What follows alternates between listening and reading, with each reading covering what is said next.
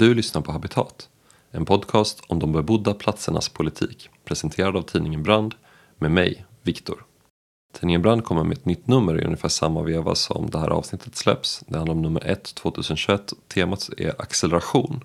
Det är ett ganska fantastiskt nummer måste jag faktiskt säga. Det här är ett nummer som kretsar kring den pågående automatiseringen, eller egentligen den långvariga automatiseringen av ekonomin och arbetsmarknaden. Hur det påverkar på olika sätt och hur det egentligen ser ut med, med den här automatiseringen. Och de olika politiska svaren som finns på den från vänsterkanten. Så är man det minsta intresserad av sådana frågor skulle jag verkligen rekommendera att man läser det här numret. Och jag skulle verkligen rekommendera alla att teckna en prenumeration på tidningen Brand om du inte redan är prenumerant. Det här habitatavsnittet är en intervju med Karina Listerborn. Karina är stadsbyggnads och bostadsforskare vid Malmö universitet och hon är medlem i forskningsnoden Crush. Hon är också en av redaktörerna för en bok som Crush ligger bakom även om det också är olika andra forskare och aktivister som medverkar i den och som det här samtalet kretsar kring. Hoppas att ni ska få behållning av det och jag vill, precis som jag säger på slutet av avsnittet, verkligen rekommendera den här boken. Välkomna!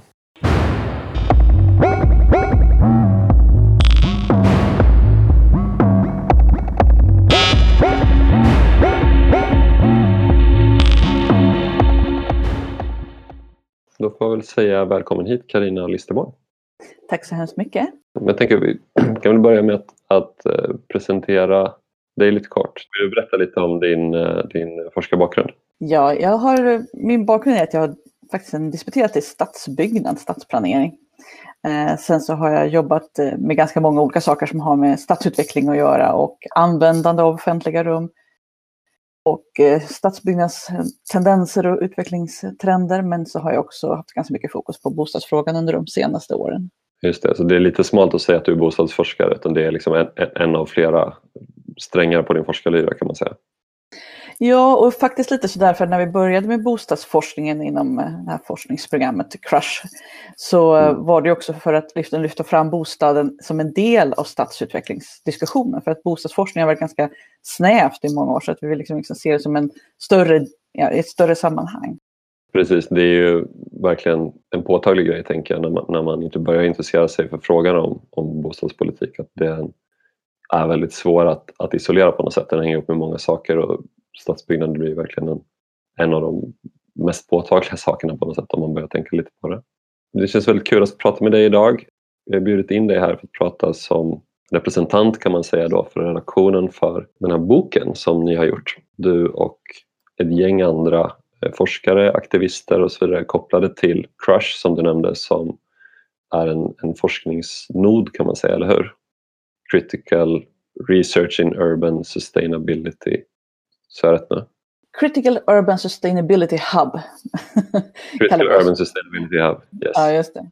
Kritisk eh, hållbarhetsforskning. Det är det ni håller på med. Precis. Ehm, och det kanske behöver förklaras lite vad vi menar egentligen. Vi sökte pengar från eh, Forskningsrådet Formas som vi faktiskt fick då.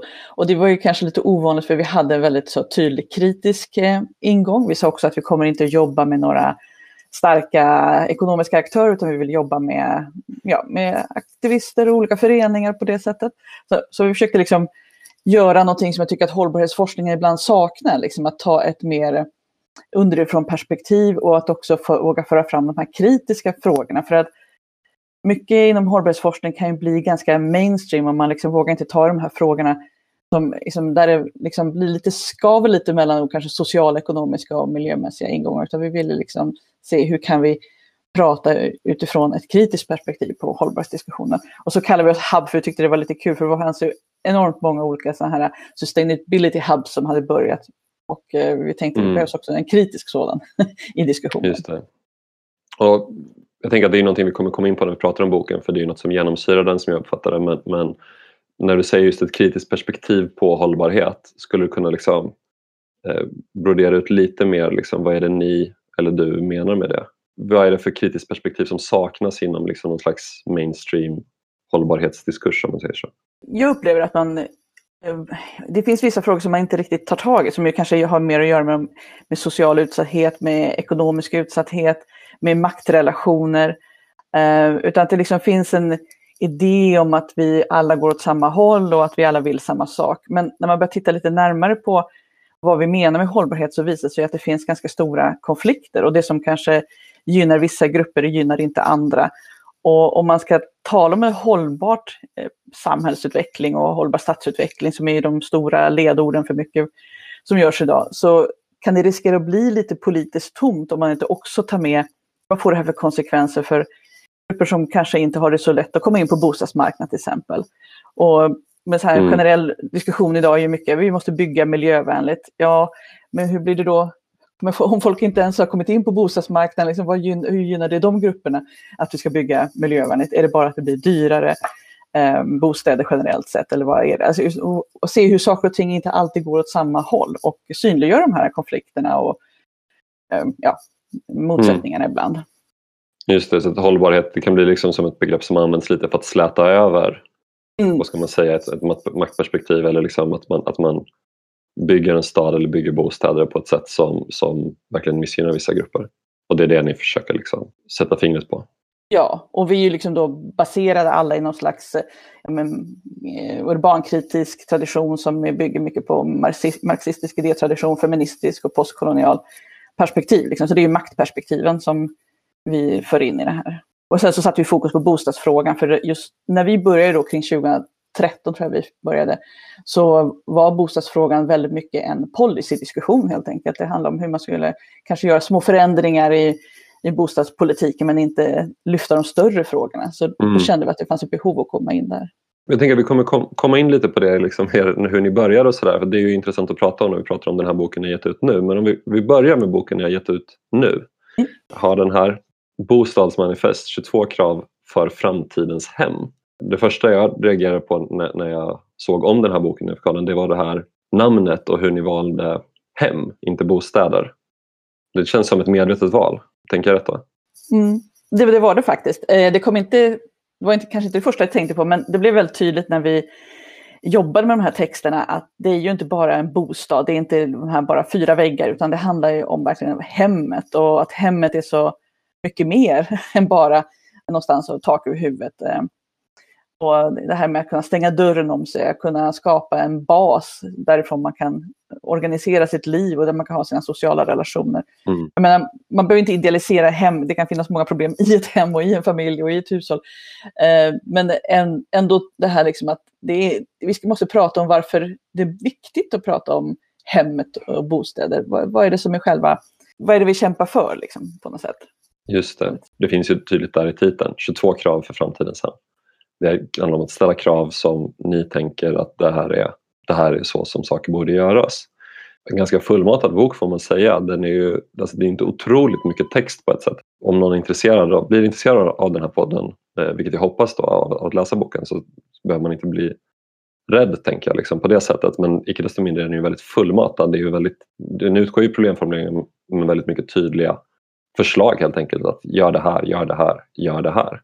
Det är en ganska ovanlig bok på det sättet på, på något sätt när den kommer från, från forskarhåll och det är också, när har också valt att skriva den tillsammans med aktivister från, från olika grupper. Så det är inte bara forskare som varit med och skrivit den, eller hur? Nej, precis. Och som du säger, den är ju fullmatad på ett sätt och samtidigt är det ganska, vår förhoppning är att det ska vara ganska lättillgängliga texter, men det bygger mycket på ett arbete som har gjorts under många år. Både då från forskarhåll och många olika typer av forskare. Eh, men också av människor som har engagerat sig i bostadsfrågan, aktivister och även hyresgästförening, representanter med. Och just det här att, eh, att bjuda in andra var någonting vi ville göra för att eh, få det förankrat också väldigt mycket i de problem som man upplever på bostadsmarknaden idag. Så att det liksom skulle bli synligt att det här är inte bara liksom forskning utan också det här är förankrat väldigt mycket i människors mm. vardag. Och eh, det här med som du sa, att också att skriva krav och manifest, det är ju någonting som forskare kanske inte vanligtvis gör. Så där stack vi också ut hakan lite grann. Men det var lite av en utmaning också att eh, om vi nu har väldigt mycket kritik som vi har ägnat oss åt under lång tid, så får man alltid en fråga, men vad vill vi då? Mm. Vad är det vi egentligen vill se för förändringar?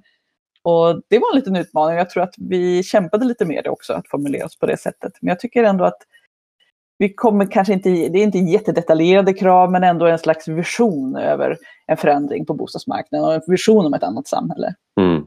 Om vi backar lite där till er början igen, som vi, som vi började nämna lite nyss, så, så har ni gjort en bok tidigare, eller hur? Alltså från, från Crush som heter 13 myter om bostadsfrågan. Den har ju ett annat perspektiv, det som du säger, den är ju verkligen så kritisk. Alltså att ett försök som jag uppfattade att ge sig på en del av de saker som sägs från företagsintressen, från vissa politiska grupper och från forskare kopplade till dem kan man säga. Alltså icke-kritiska forskare skulle man kunna säga om man vill spetsa till det. Ni försökte liksom ge er på de saker de påstår och säga att det här stämmer ju faktiskt inte. Om vi tittar på det lite bredare och att försöka synliggöra kan man egentligen säga också konflikter som finns kring bostadsfrågan och som kanske osynliggörs i stora delar av debatten kring den eller den här policydebatten som du nämnde. jag tänker att det var en väldigt viktig bok på det sättet men när ni, när ni avslutar den, om man läser slutet på, på 13 myter, då är det ju väldigt pessimistiskt egentligen, eller hur? Jag tror att ni skriver alltså, där i slutet att eh, ja, men, ungefär att det finns alla de här stora krafterna även utanför Sverige som begränsar regeringars och kommuners handlingsutrymme och att det är väldigt svårt att föreställa sig under liksom rådande juridiska politiska ramverk, under rådande egendomsförhållanden, hur skulle man kunna få ett mer solidariskt bostadssystem? Ger sig väldigt osannolikt, så skriver ni i slutet på, på 13 myter. Men nu har ni ändå kommit här med det här försöket till att ändå staka ut en väg framåt. Det förvånade mig lite när jag såg om den här boken, just, just utifrån lite det ni skrev där i 13 myter. Det är väldigt roligt att du säger det och jag har nog inte riktigt tänkt det så tydligt men eh, jag tror också att det kanske är någonting som har hänt lite i bostadsdebatten faktiskt. För att om vi säger alltså, början på 2010-talet så var det fortfarande väldigt lite diskussioner om bostadsfrågan i Sverige generellt sett. Och de mm. som drev diskussionen var ju framförallt branschen. Det var, ja, de som, och de är väldigt nära makten, alltså de stora byggbolagen, fastighetsägarna och så. Och då när vi gjorde den här 13 myterboken så fanns det ett stort behov av att bara liksom spricka hål lite på de där bubblorna, för det var mycket, mycket myter som gick runt, det var mycket föreställningar som egentligen aldrig ifrågasattes, utan det var liksom så här är det. Det var det som vi framförallt försökte göra i, i den boken. Um, men sen med den här boken så känns det som att det ändå finns öppning för en annan typ av diskussion politiskt så kanske inte så mycket har hänt, med, med, men om man ser liksom hur bostadsaktiviströrelserna har vuxit fram runt om i Sverige, bostadsförrådet och alla de här, så finns det också någon slags um, bas för att ställa krav. Och då kan, tänker vi att mm. en sån här bok kan hjälpa till lite i den debatten och ge lite argument och kanske också visa på att det är, ja, det kanske det är omöjligt att tänka annorlunda. Mm. Så, så det, jag tror ändå att det har hänt någonting, kanske inte liksom som sagt politiskt eller ekonomiskt, men uh, i folks uh, sinnen så börjar man kanske tänka att det här, vi befinner oss ju på något sätt i en återvändsgränd med den här bostadsmarknadssituationen Eh, som det ser ut just nu. Ja, det får man ju verkligen säga och ni, ni pekar ju på rätt många sådana saker. Jag ska säga det också eh, för den som lyssnar att det utan att, utan att avslöja för mycket här liksom, så, så är det här tanken att vara första av två poddar om den här boken och vi kommer gå in i en framtida podd med, med några kapitelförfattare lite mer detalj på, på en av de frågorna eller några av de frågorna som, som lyfts här. Det är intressant det du säger tycker jag, liksom det här om, om en förändring som har skett, inte så mycket kanske i, precis i riksdagsdebatten eller så, liksom, eller i, på, på debattsidorna, men har skett liksom mer bland boende liksom, eller så utanför maktens korridor på något sätt. Alltså försök till att skapa olika former av egen makt ska man säga, som aktivister har ägnat sig åt på många håll i Sverige. Jag antar att det också var en anledning till att ni vill involvera aktivister i det här kravformulerandet, att på något sätt försöka koppla kraven till, till någon slags aktörer med. Liksom. För det, det, är väl en av de sakerna som jag funderar på liksom, när jag tittar i den här boken nu, att det är de här kraven, det är krav som är väldigt tydligt riktade mot staten om man läser inledningen till boken mm. så är ni väldigt, väldigt tydliga med det. Att det är liksom en huvudproblemformulering som jag uppfattar det som ni, som ni gör där. Det stora problemet är att det är för mycket av en marknad, det är för mycket att det lämnas till privata aktörer med bostadsfrågorna mm. och staten borde ta ett större ansvar för dem på något sätt. Det, det, det är väl inte nödvändigtvis menat som en kritik men om man vill liksom utveckla det resonemanget lite så tänker jag att på något sätt så är det ju förstås staten som har gjort de här avregleringarna. Det är staten som agerar tillsammans med de här privata aktörerna på olika sätt. Liksom. Det är inte så att staten inte ägnar sig åt bostadspolitik på något sätt men man har, man har slutat göra det på något slags socialt sätt. Och man gör det istället mer utifrån, utifrån ett, ett ekonomiskt perspektiv som har att göra med eh, branschen, precis som du nämnde tidigare. Är det liksom något du, du tänker att ni skulle hålla med om eller, eller har jag missförstått det? Nej, men, men det absolut, alltså det här, vi ställer ju på sätt staten lite till svars för att någon måste ta ett övergripande ansvar för frågorna. Och framförallt är det ju så att kommunerna, eh, som ju då har bostadsförsörjningsansvaret, att de har ju överlämnat det här till marknaderna helt enkelt. Ehm, och det har ju visat sig att det inte har fungerat och det tycker jag vi har mycket belägg för. Eh, och om kommunerna inte heller vill ta ansvar, och kommunerna ser vi idag, de ägnar sig också väldigt mycket åt att bolla människor mellan kommunerna, att de tackar nej till att ta emot människor som inte har eh, försörjning, som inte kan försörja sig utan stöd och så vidare. Ehm, och när man håller på att bolla med människor på det sättet så känns det som att då funkar inte heller kommunerna som en eh, kontext för att lösa bostadsfrågan, utan man måste liksom ha en mer övergripande strategi. Mm. Sen kan man ju fråga sig vad, alltså staten, vad är staten? Och det här kan ju mm. vara en ganska problematisk ingång, man kan ju absolut problematisera det. Men eh, vi såg det ändå som en, liksom en möjlig diskussionspunkt att säga vem ska ta ansvar för detta? Mm. Uh, och att det är ett gemensamt ansvar som vi behöver i samhället. Det är ju någonting väldigt absurt med att bostaden inte ingår i de andra välfärdsfrågorna vi har. Alltså vi pratar om skola, mm. Vård och omsorg så är det ju någonting som alla tycker att ja, men det måste ju skötas liksom i något gemensamt och det ska gå skattepengar till det och så. Men när det gäller bostaden som ju är också en del av våra absolut centralaste välfärdsfrågor så eh, är det någonting som marknaden får ta ansvar för. Och det har ju visat sig att det inte funkar, men det får ju också väldigt allvarliga konsekvenser. Mm. Det här som vi pratade om för att det liksom, bostaden är någonting annat än ett hem då, utan bostaden är första hand en investeringsmöjlighet eller någonting som företagen kan ja, etablera sig i, i, på en stor marknad eh, genom. Och vi har ju de här stora globala aktörerna som nu börjar komma in och eh, också köpa upp våra bostäder. Och då är ju mm. bostaden någonting helt annat än ett hem. Så att det, det är liksom i, så om, om staten så är mäktar med att lösa detta och vad staten är, det är ju en, kanske en större fråga som vi inte riktigt tampas med här, men på något sätt säga att ja, vi kan inte bara lämna vind för våg. Det är alldeles för viktiga frågor. Men om man då backar lite till det här liksom med vilka som har skrivit boken och varför skrivs den här boken nu eh, och, och, kopplingen till ja, någon typ av ändå uppsving för bo boendeaktivism i Sverige de senaste tio åren så, som du beskrev på tidigare. Att på ett sätt, ni skriver också här att, att, boken riktar sig till politiker, beslutsfattare och aktivister.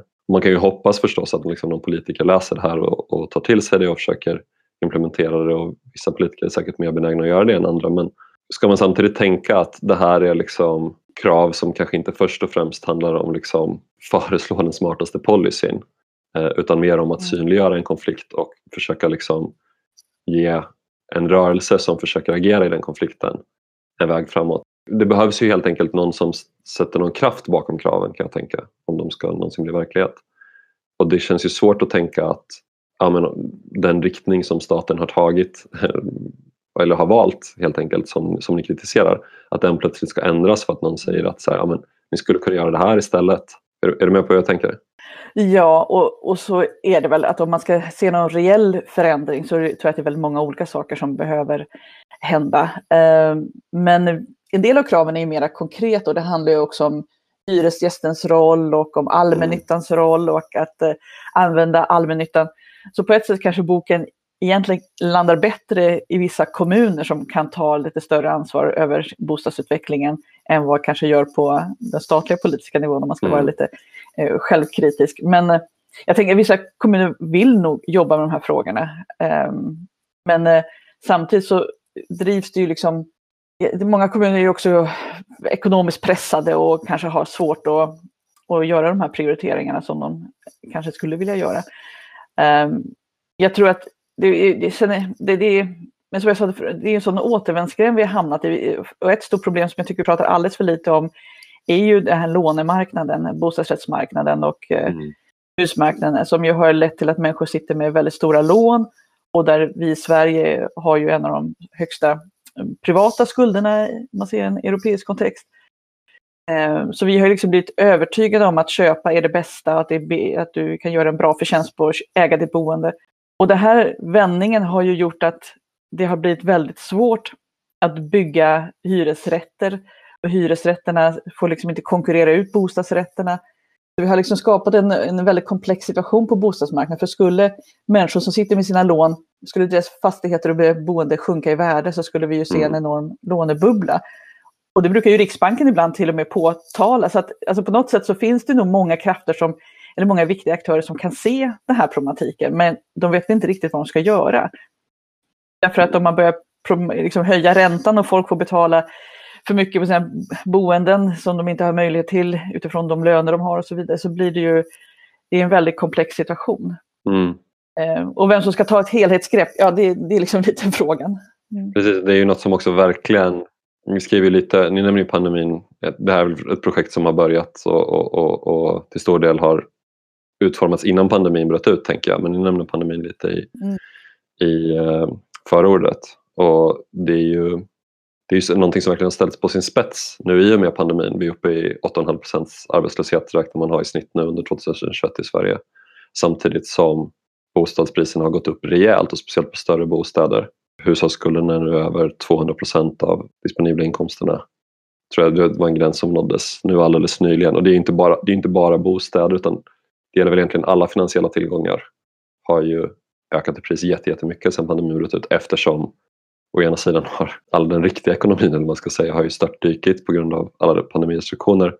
Å andra sidan har man pumpat in pengar i finansmarknaderna från både statliga och överstatliga aktörer. Så det är ju det är en bok som på ett sätt kommer vältajmat på det sättet för det här är ju något som är en, det är en närmast akut fråga. Det är ju otroligt oroväckande om man tittar på den här utvecklingen så här vecka för vecka nästan. Jag tänker precis som du säger att man räknar med 8,5 procents arbetslöshet men det räcker ju med ytterligare en våg av pandemirestriktioner så får man räkna med att det blir ännu högre. Det blir det ju ganska många svenskar idag som skulle hamna i väldigt seriösa problem om de blev arbetslösa vad gäller just deras bostäder.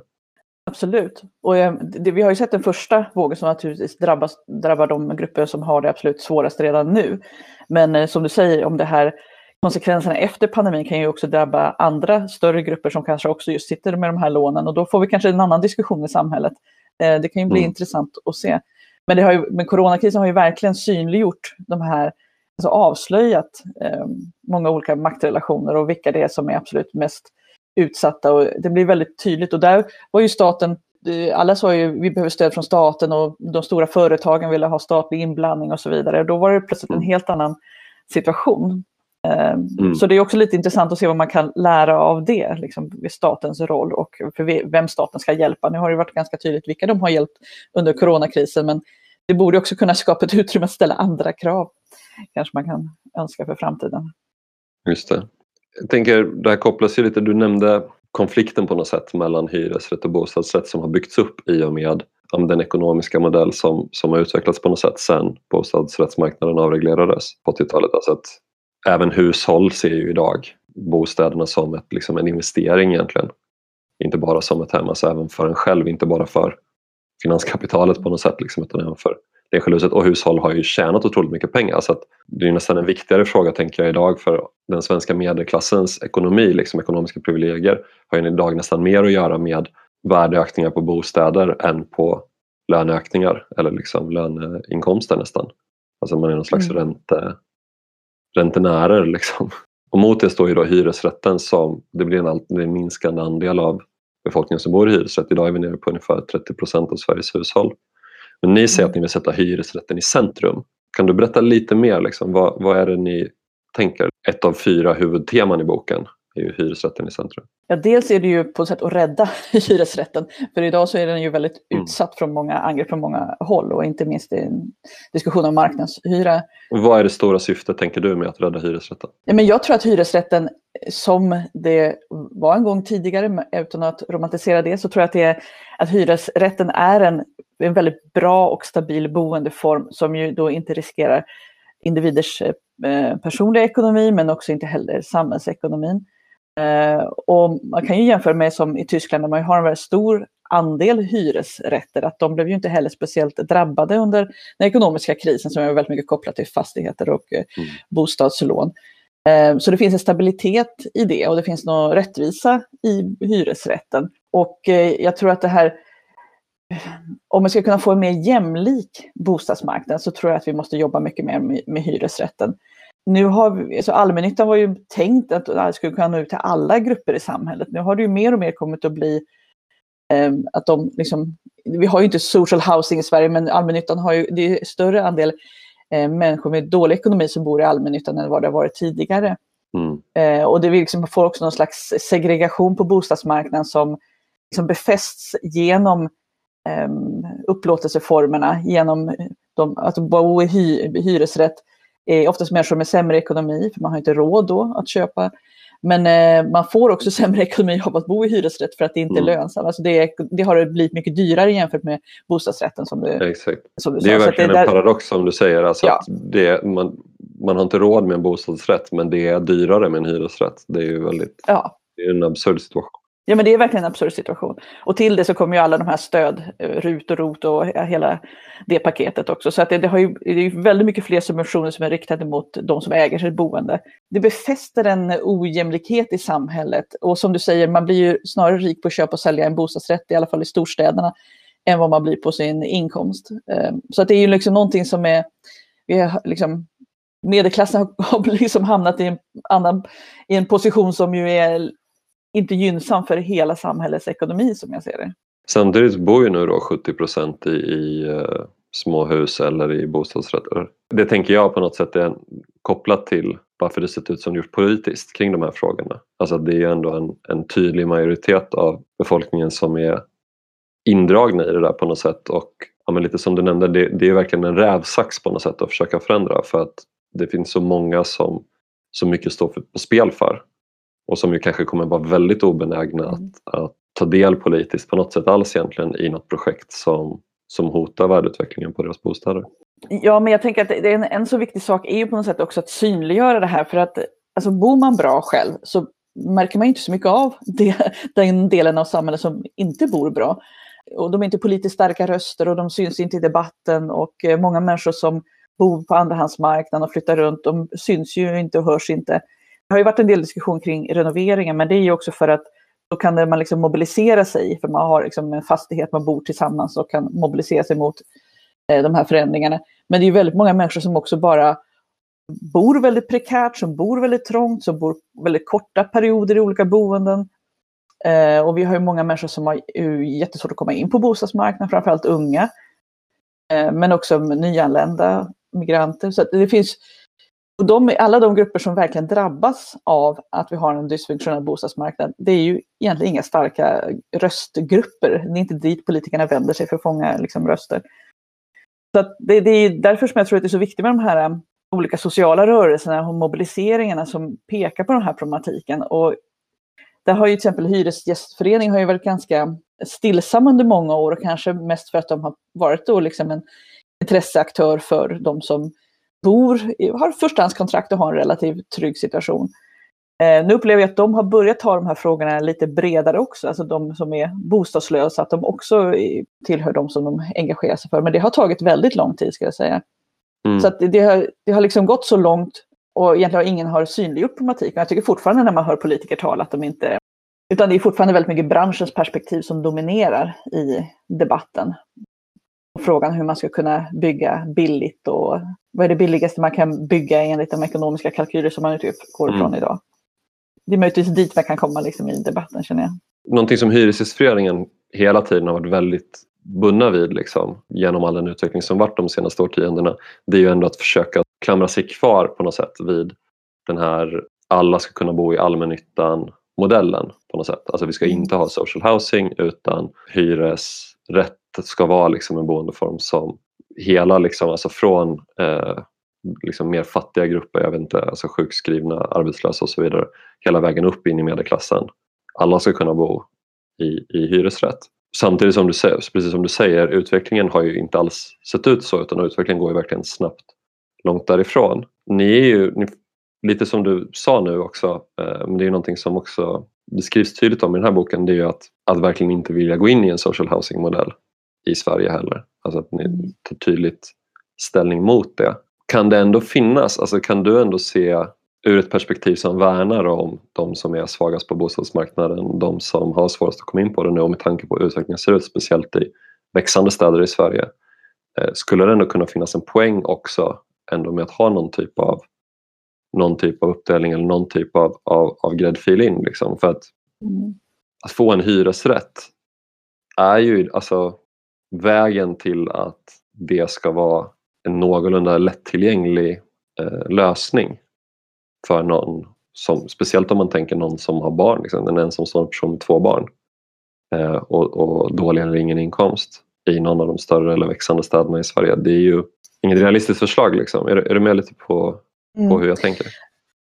Ja, absolut. Och i den situation som vi har idag på bostadsmarknaden så är den här frågan om social housing, den, man kan absolut förstå att den har kommit upp och, och det är ju åtminstone ett erkännande av att se att vi har ett problem på bostadsmarknaden och som du säger mm. att eh, hyresrätterna är ju verkligen inte tillgängliga i de stora städerna på grund av köer men också på grund av de krav som fastighetsägare ställer idag på inkomst och många fastighetsägare accepterar ju inte heller att man har försörjningsstöd av något slag och så vidare. Eh, så att det har ju liksom varit, tröskeln har blivit större och större för att få det där förstahandskontraktet, vilket gör att det är ännu fler som utestängs från bostadsmarknaden på det sättet.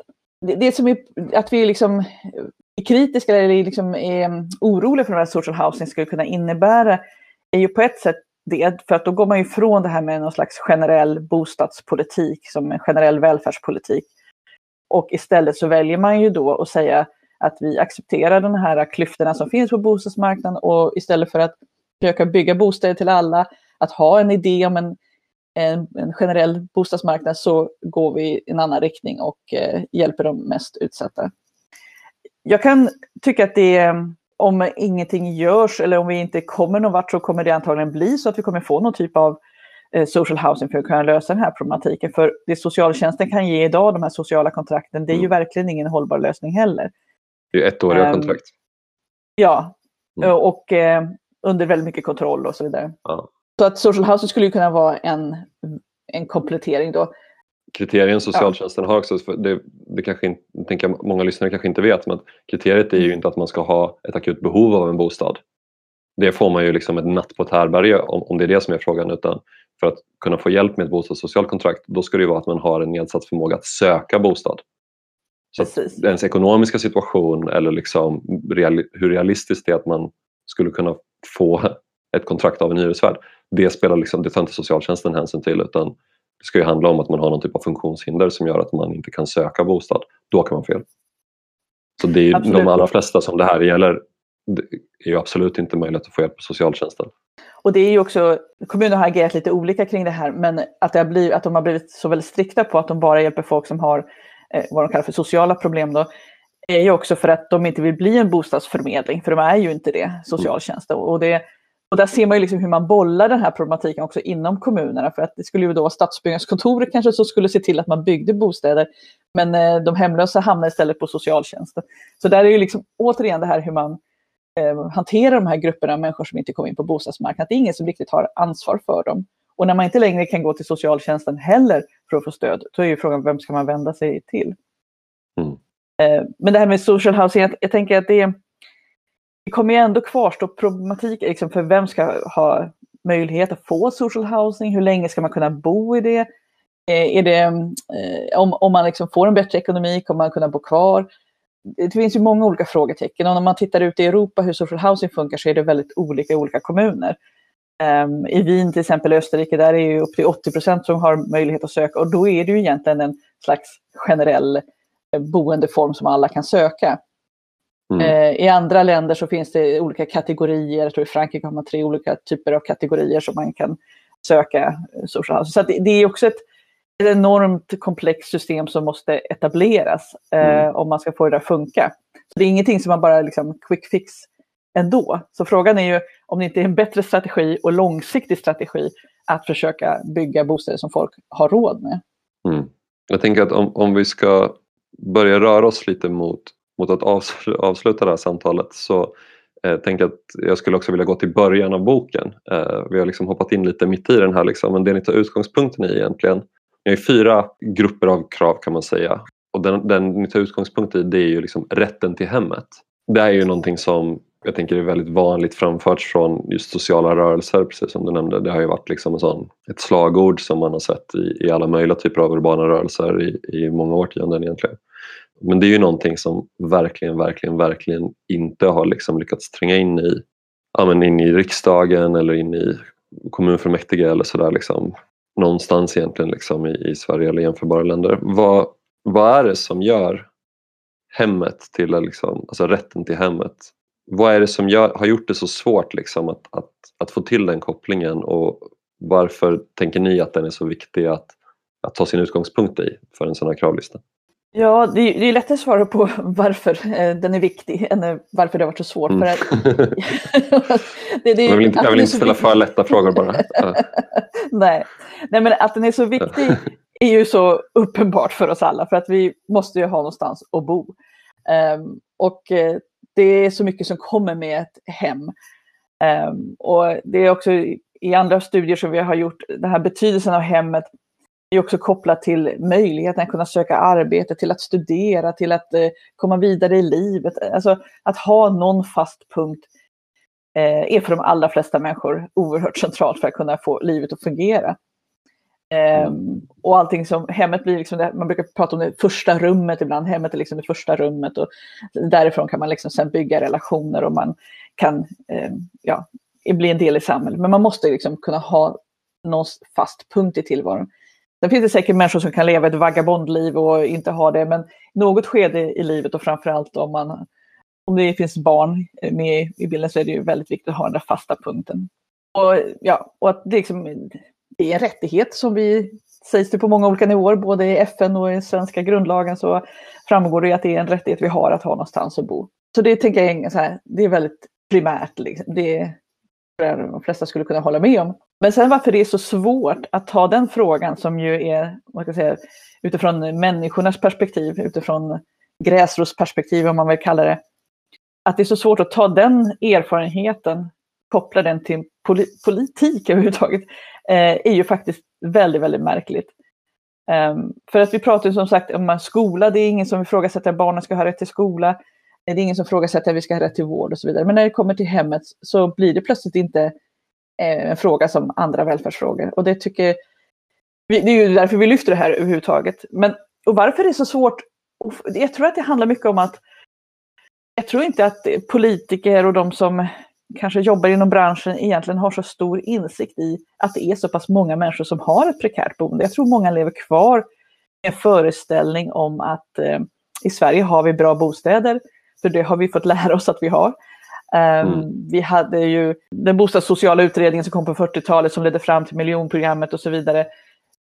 Där vi till och med hade överskott på bostäder där i början på 80-talet jag tror att många lever kvar i en sån föreställningsvärld att det är inte ett problem, bara man anstränger sig lite så kan man hitta ett hem. Och att det liksom på något sätt är en del också i den här individualiseringen av alla ansvar, eh, att det hamnar på individen att lösa sitt boendefråga. Om man misslyckas så har, det beror på personligt misslyckande och inte på, eh, på ett samhällets misslyckande. Jag tror att någonstans mm. det, det är det som är liksom, där problematiken ligger, att man har inte riktigt formulerat det här som ett problem ännu. Mm. Om, om, vi ska gå igenom de här fyra grupperna eh, av krav då, som, som sagt som delat in det i, man börjar just den här frågan om rätten till ett hem, att det är en utgångspunkt. Att ni ser på något sätt i nästa gruppkrav då kan man säga, det handlar om att, att vända ojämlikheten. Att om hemmet ska kunna vara en rättighet då, då krävs det egentligen att, att ojämlikheten vänds. Den tredje gruppen det är ju det här vi pratade om, om, om att sätta hyresrätten i centrum. Det kanske man kan säga är väl då det mer konkreta, hur ska, hur ska man göra det? Hur ska vi vända ojämlikheten? De, de måste, det måste gå via hyresrätten på något sätt. Och sen har ni en fjärde grupp också som avslutningsvis som är mer att, att röra sig från den enskilda bostaden eller liksom bostadsfastigheten och ut i staden. Skulle vilja berätta lite om det perspektivet också, varför det här är 22 punkter eh, eller 22 krav som sagt för framtidens hem men ni har också utvidgat det här ut i, i staden. Varför valde ni att göra det? Ja, därför att vi ser att bostäder är ju en väldigt central del av stadsbyggande generellt sett. Eh, ibland har det liksom diskuterats om, när vi pratar om städer, vi tänker mycket kring de offentliga rummen och de utrymmena. Men eh, att sätta staden i relation till stadsutveckling är otroligt viktigt. Och det här kommer upp sådana frågor som eh, ja, frågor om gentrifiering av vissa stadsdelar. Det handlar om när de stora internationella fastighetsbolagen som Blackstone och Vonovia, Vonovia kommer och köper upp våra fastigheter. Vad händer med våra städer då? Och mm. hur kan människor fortsätta bo kvar? Så där är, och sen så har vi också något som handlar om kommunikativ planering. Hur kan människor vara med och påverka stadsutvecklingen? Och jag, jag tror att det här att se bostaden som en del i ett större system, både i ekonomiskt system men också i ett stadsbyggnadskontext, är viktigt så att det inte liksom blir en sidofråga eller någonting som löses med andra perspektiv än liksom hela staden och rätten till staden perspektiv. Mm. Just det, så där är egentligen flera olika punkter som, som jag tänker var och en som lyssnar på det här avsnittet hör ju att liksom, det finns ju väldigt mycket material att gå in på här och vi skulle kunna liksom göra ett avsnitt om, om var och en av de här punkterna egentligen och vi ska göra ett, som sagt ett avsnitt om åtminstone en av dem här då framöver med, med dina kollegor på Malmö universitet, eller hur? De är där båda två. Ja. Jag avslöjar inte namnen här än utan, utan eh, vi får se.